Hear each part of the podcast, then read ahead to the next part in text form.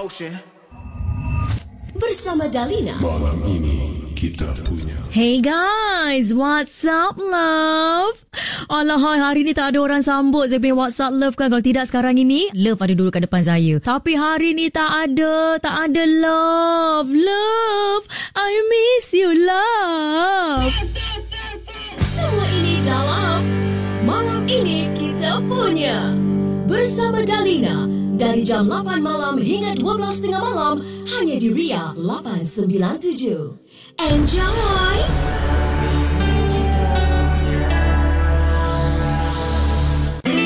Mediacorp Ria 897 Mediacorp Ria 897 Hits demi hits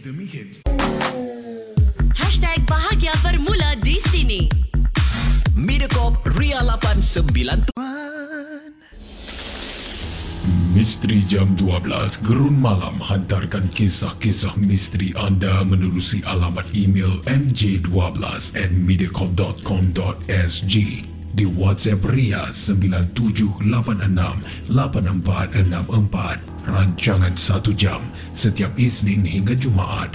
Misteri Jam 12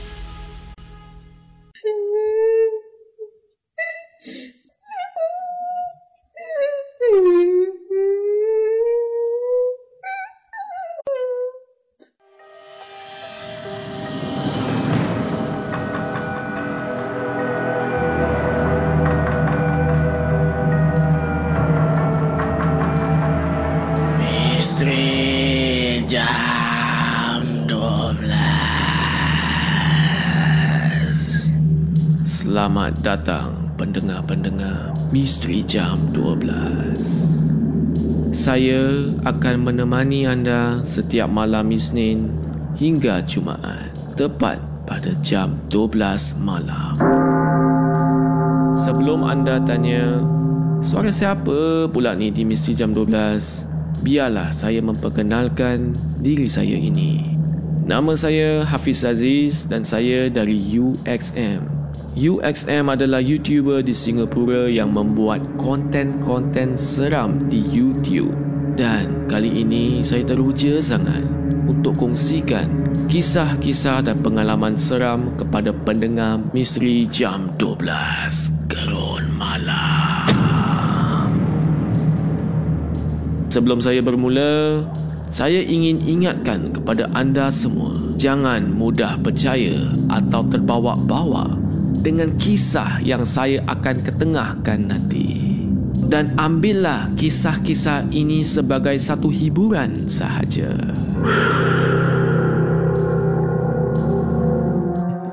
Pada malam ini kami ada Wani yang akan kongsikan kisahnya yang menyeramkan. Seram atau tidak kita tak tahu lagi. Jadi dengarkanlah kisah daripada Wani. Salam Hafiz. Nama saya Wani bukan nama sebenar. Malam ni saya nak kongsikan pengalaman bermalam di sekolah semasa kem ulang kaji dan motivasi sebelum peperiksaan besar tiba pada tahun 2012. Hati saya ini teruja Seronoknya tidak dapat diluahkan dengan kata-kata. Sudah lama saya teringin untuk outing bersama kawan-kawan dan bukan mudah. Bukan mudah parents nak bagi keluar saja-saja. Tapi disebabkan buat di sekolah sendiri, parents pun benarkan. Sampai di sekolah, sudah berdiri kemah-kemah yang agak besar, muat dalam empat atau lima orang di dalamnya. Kemah kami ni didirikan di tepi padang kawat sebelah gelanggang badminton. Excited pun memang iya. Tapi orang cakap jangan nak happy-happy sangat. Dah saya rasa tak sedap hati dah. Pertama kali dalam hidup saya terasa demikian. Tapi saya cuba untuk tidak mengindahkannya. Mata saya melilau memandang bangunan asrama yang kelihatan agak usang di belakang sekolah kami. Pelajar-pelajar lain dah mula bercuti. Tinggal kami yang akan duduki peperiksaan dikumpulkan untuk camping tersebut selama dua malam. Menurut teman-teman saya, sekolah kami ni dibina di kawasan bekas penempatan tentera Jepun. Pelbagai kisah misteri pernah dikaitkan dengan sekolah tersebut membuatkan saya dah mula seram sejuk. Tapi disebabkan nak juga merasa camping walaupun untuk dua malam sahaja, saya pun tak nak layan perasaan di hati. Pada malam yang pertama, memang rasa happy sangat. Semuanya berjalan dengan lancar. Siap ada campfire selepas solat maghrib. Cikgu kaunseling memberi motivasi dan membakar semangat kami agar fokus dalam mengulang kaji pelajaran dan fokus kepada perkara yang penting. Pada malam kedua, selepas kelas latih tubi, ulang kaji topik-topik penting, kami semua balik ke kemah masing-masing. Ketika semua pelajar telah lama diulit mimpi, secara tiba-tiba, saya ni seperti dikejutkan dengan suara orang berkawat di padang sekolah. Saya cuba untuk lelapkan mata saya. Namun, suara itu terlalu kuat hingga saya ni sampaikan tak boleh tidur. Saya cuba untuk pejamkan mata saya sambil saya membebel-bebel kerana saya tidak puas hati. Kumpulan mana yang bising-bising tengah-tengah malam ni? Esok pagi tak boleh berbual ke? Dalam hati saya berkata. Itulah kata-kata saya dan saya harapkan suara itu senyap selepas beberapa minit. Tetapi suara itu tak henti-henti. Sambil saya gosok-gosokkan mata saya yang dah tak nak buka ni, saya bangun juga menuju ke pintu kemah yang menghala ke padang sekolah. Dengan perlahan, saya pun selak pintu kemah. Mata yang layu ni tak larat nak buka. Cuba juga perhatikan suasana padang yang lapang. Eh, suara bukan main punya kuat. Tapi orangnya mana? Puas saya mencari. Tapi tak nampak apa-apa pun. Dalam hati saya berkata, mungkin orang dah habis bobol lah tu. Itu adalah satu kemungkinan ya. Tapi para pendengar semua, mungkin apa akan jadi kepada Wani selepas ini. Saya tak tahu anda tak tahu, semua orang tak tahu. Yang tahu jawapannya adalah di bahagian kedua. Jadi para pendengar semua jangan ke mana-mana ya. Saya akan sambung kisah Wani di bahagian kedua sebentar lagi di Misteri Jam 12. Gerun Malam.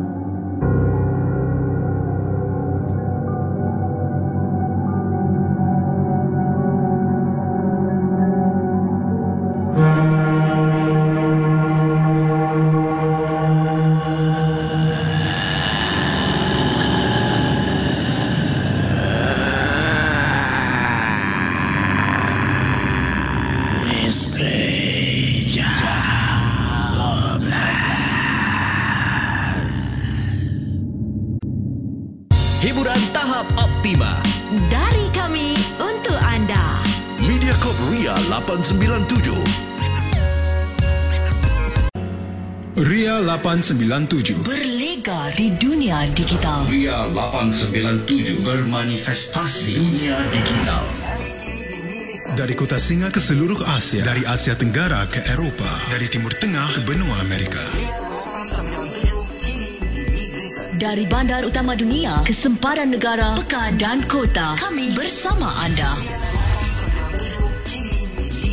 Anda, kami, aku, kamu dan kita semua. Disatukan dengan hanya satu sentuhan bahagia Ria Dan di gelombang maya, kita akan bersama. Tidak kira di mana anda berada, kami senantiasa bersama.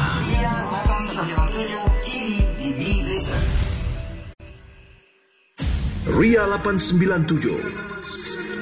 Ria, Ria, Ria 897. Muat turun aplikasi Mi Listen atau dengar kami di milisten.sg.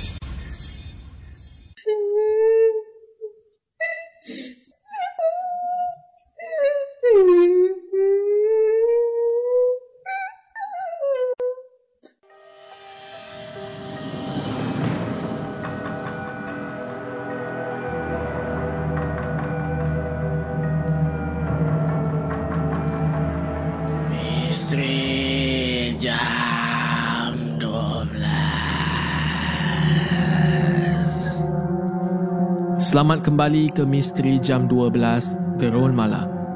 Tadi di bahagian yang pertama, kami ada Wani yang telah kongsikan kisahnya. Wani ada camp ya di sekolahnya. Tapi pada masa yang sama, pada malam kedua tu mungkin Wani dikacau. Kacau macam mana? Katanya bila dia nak tidur tu, dia terdengar ada orang berbual. Berbual, berbual, berbual, tak nak diam. Selepas tu Wani memang rasa geram pun ada. Jadi dia buka pintu kemah tu untuk tengok siapa yang bising. Bila dia buka tu, katanya tak ada orang. Mungkin, mungkin orang tu dah berhenti berbual, dah tidur dah. Itu adalah satu kemungkinan sahaja. Baiklah, jawapannya di bahagian kedua sebentar lagi. Marilah saya sambung kisah Wani.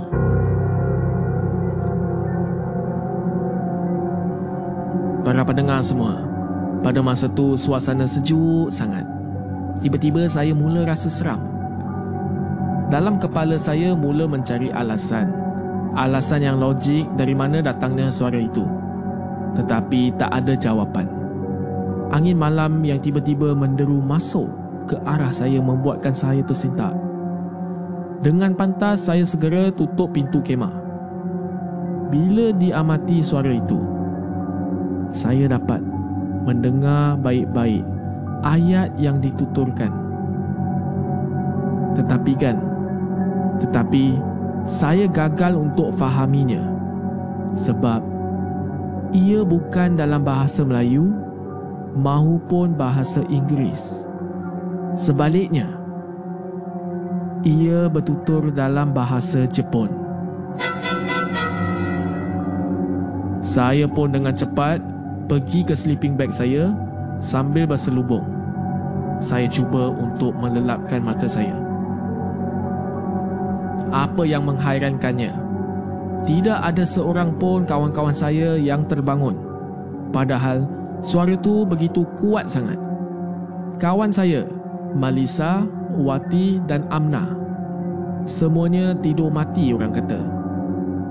Sebelum sempat tidur lena, tiba-tiba kedengaran jelas di telinga saya. Bunyi seperti orang berjalan di luar kemah sambil menghirit rantai besi. Seolah-olah mangsa tahanan yang telah dirantai kakinya. Alahai. Alahai eh. Saya tengah baca ni pun saya alahai. Hati saya mula berdebar.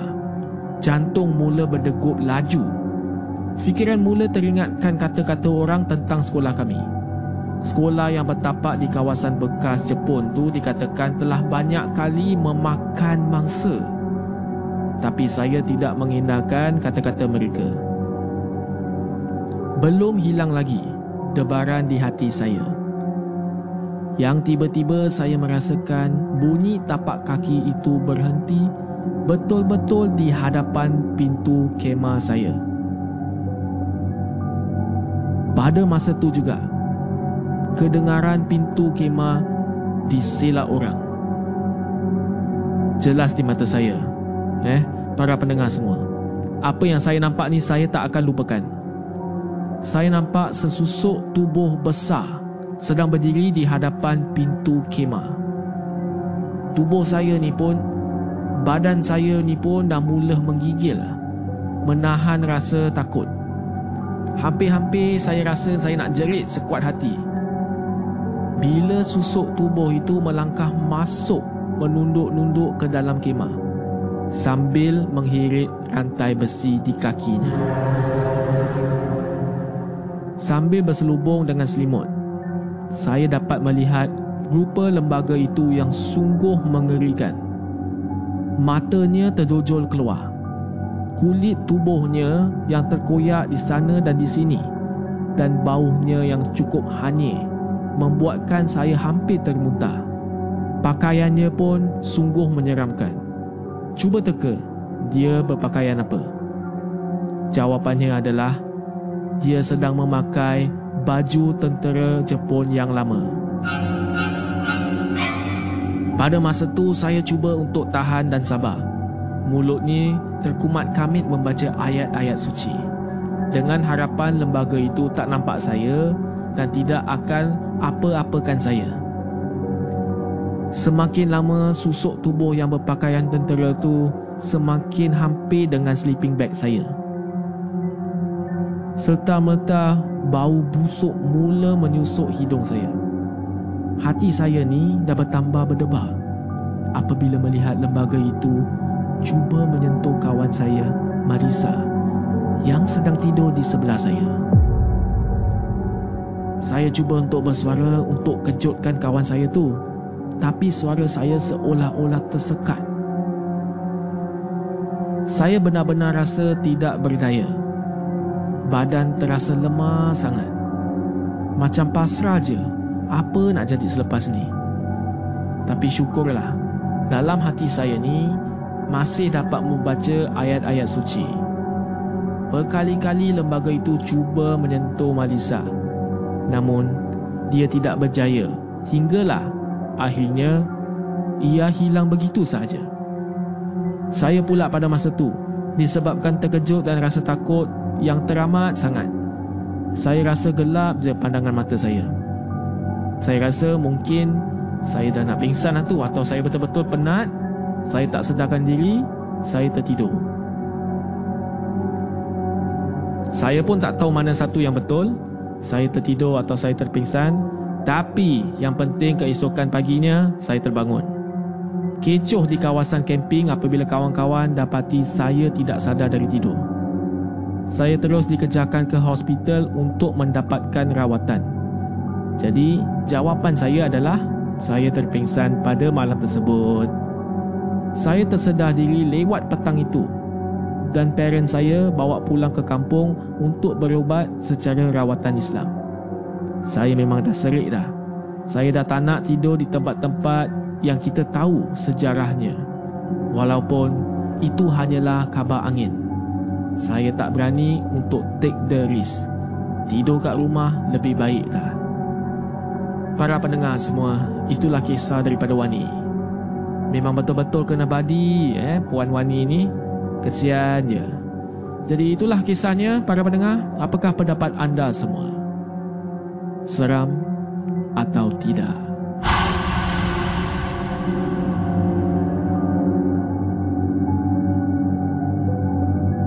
Ingin saya ingatkan lagi, jangan mudah percaya dengan kisah-kisah yang diketengahkan.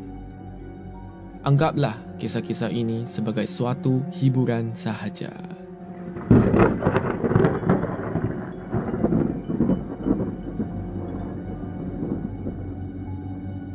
Kalau anda ingin hantarkan kisah atau pengalaman anda yang menyeramkan, sila hantar ke email mj12 at mediacorp.sg di WhatsApp Ria atau Instagram Ria897. Selamat malam kepada semua pendengar. Saya Hafiz Aziz dan akan saya jumpa anda lagi di Misteri Jam 12 Gerun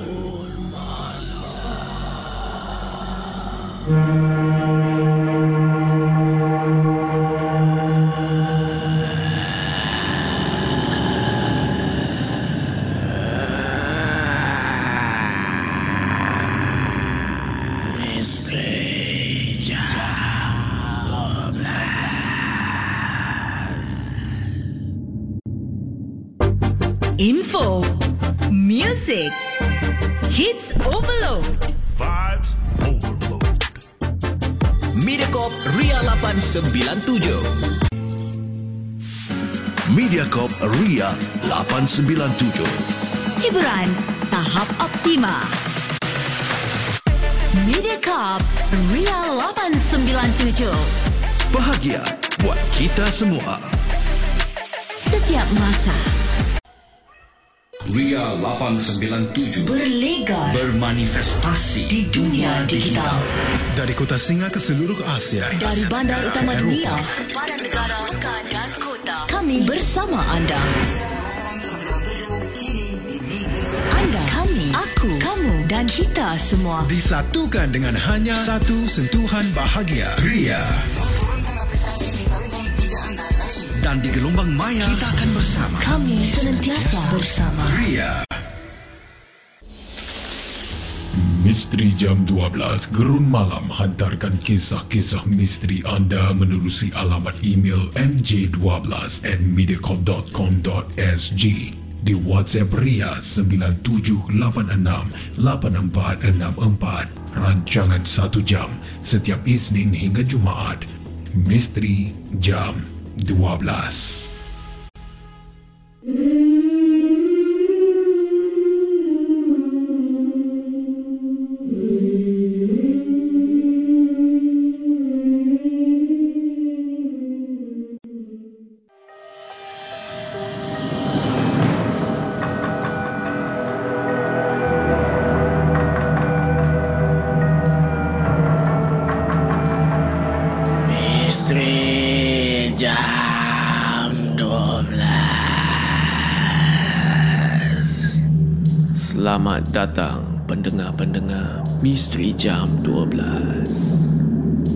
Saya akan menemani anda setiap malam Isnin hingga Jumaat Tepat pada jam 12 malam Sebelum anda tanya Suara siapa pula ni di Misteri Jam 12? Biarlah saya memperkenalkan diri saya ini.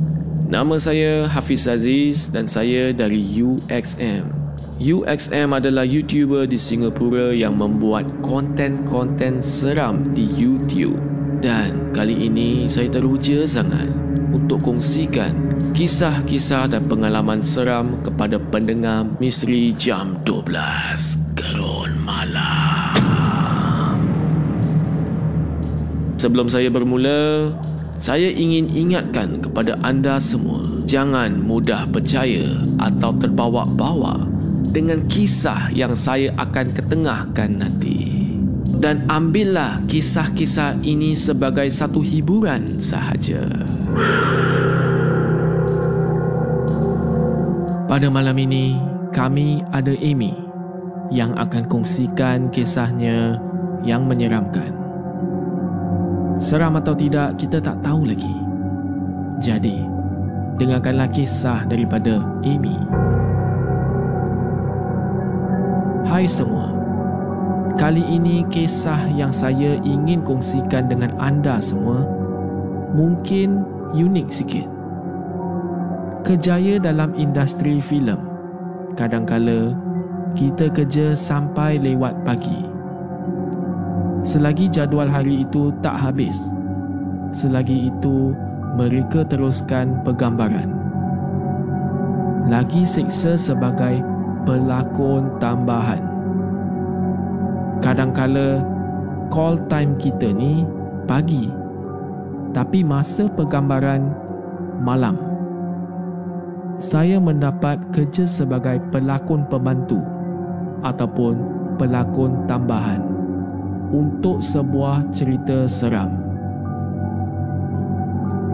Dalam cerita ini, saya menjadi salah seorang penduduk kampung itu. Sinnya penduduk kampung sedang marah dengan seorang bomoh ni. Dikatakan bomoh tersebut telah memalukan nama baik kampung. Mereka ke rumah bomoh untuk membunuhnya. Pada masa itu, saya diberi call time pukul 2 petang.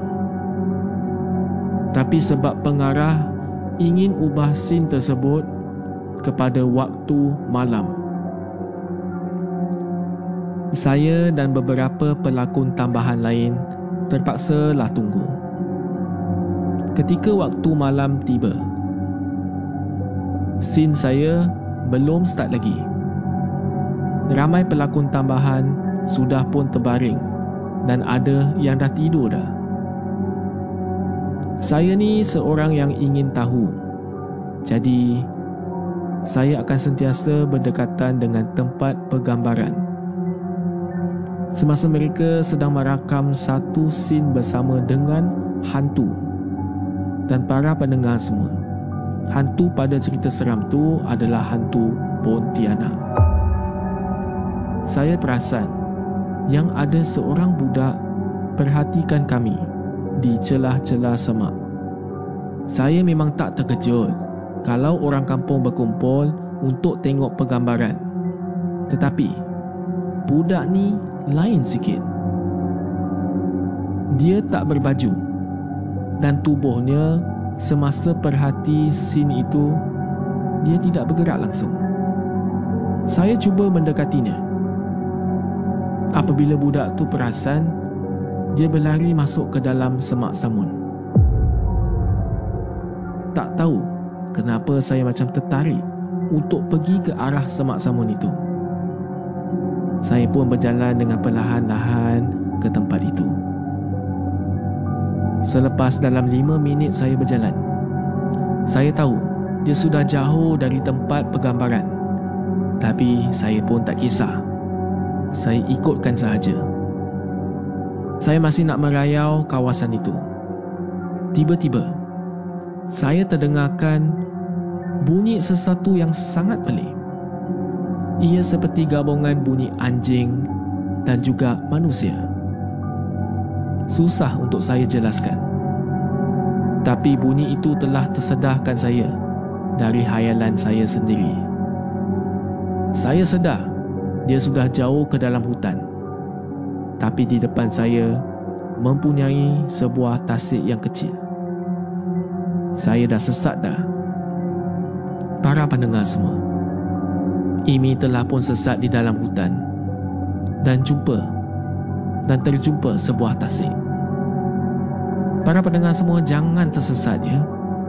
Ikuti suara saya dan ikuti kisah Amy di bahagian kedua nanti di Misteri Jam 12 Gerun Malam.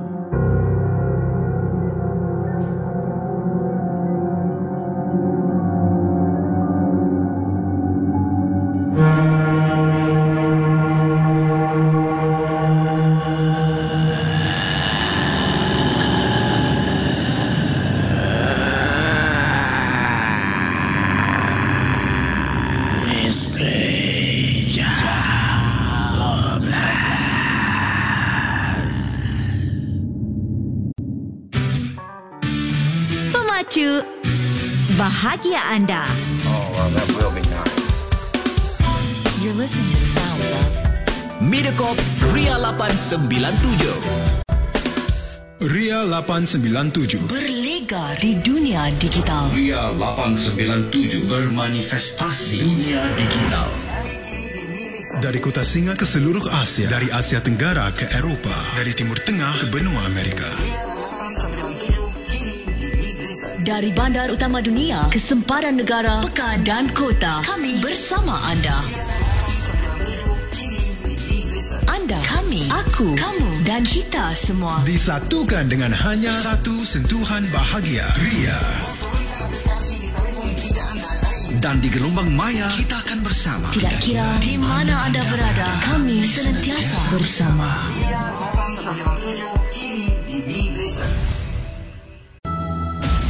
Ria 897 menemani anda sepanjang hari. Muat turun aplikasi Mi Listen atau dengar kami di milisten.sg.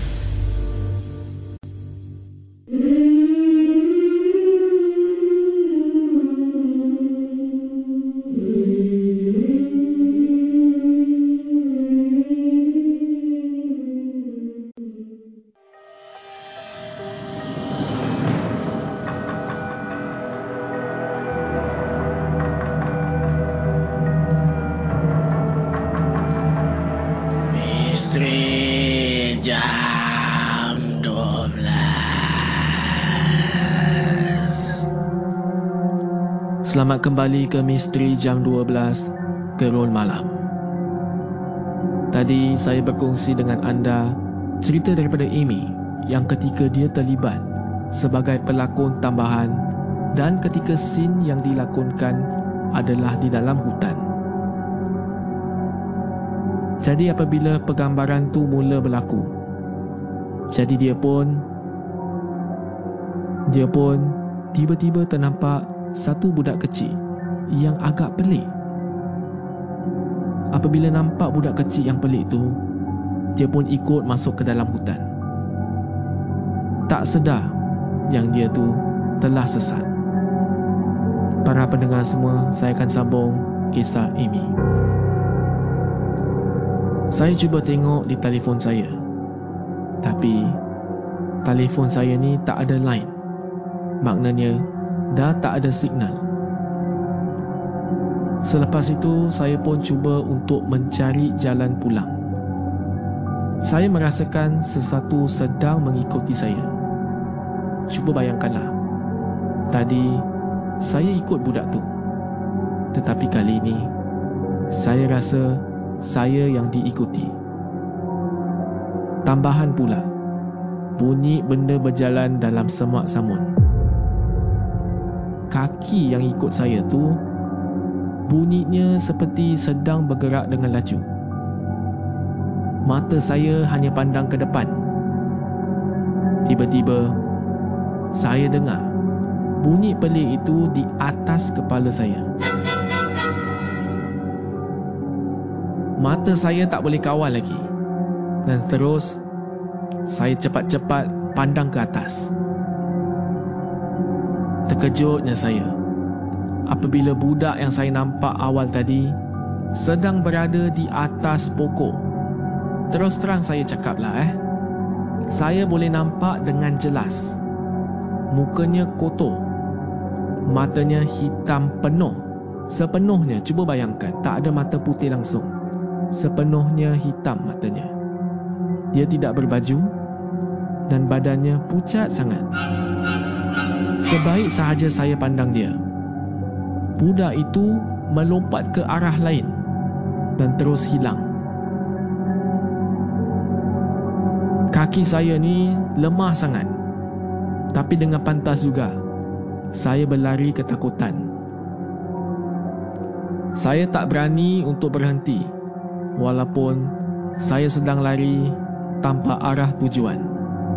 Sehinggalah saya ni terdengar suara seperti orang bercakap. Saya berhenti. Itu mesti tempat pergambaran. Jadi saya cuba pastikan arah bunyi itu. Tiba-tiba muncul lagi budak kecil tu. Saya pandang budak tu dan budak itu pandang ke arah saya.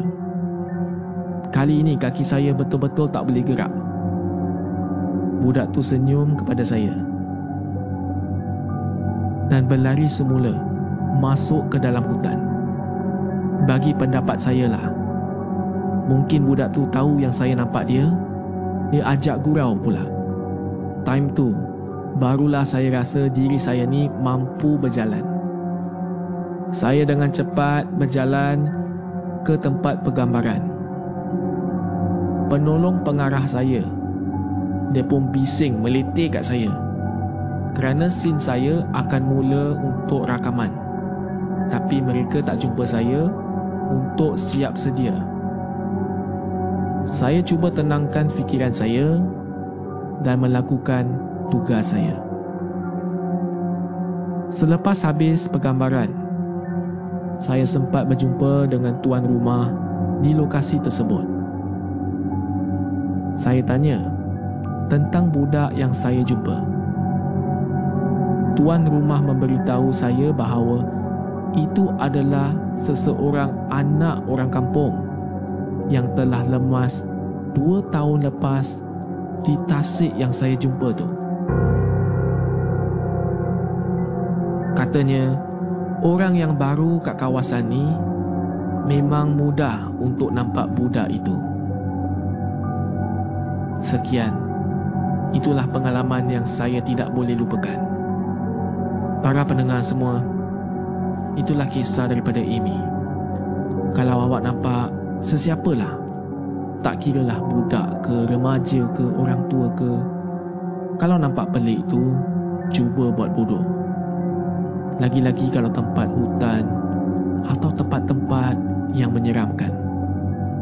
Kadang benda ni, dia pilih untuk siapa yang boleh nampak. Selepas itu, mungkin dia akan ajak gurau sebab dia dah tahu yang awak nampak dia. Yang lain mungkin tak nampak. Jadi, hati-hatilah.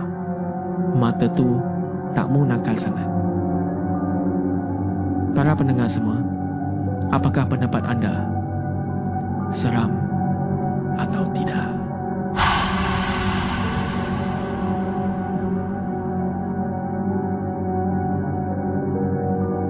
Ingin saya ingatkan lagi, jangan mudah percaya dengan kisah-kisah yang diketengahkan. Anggaplah kisah-kisah ini sebagai suatu hiburan sahaja.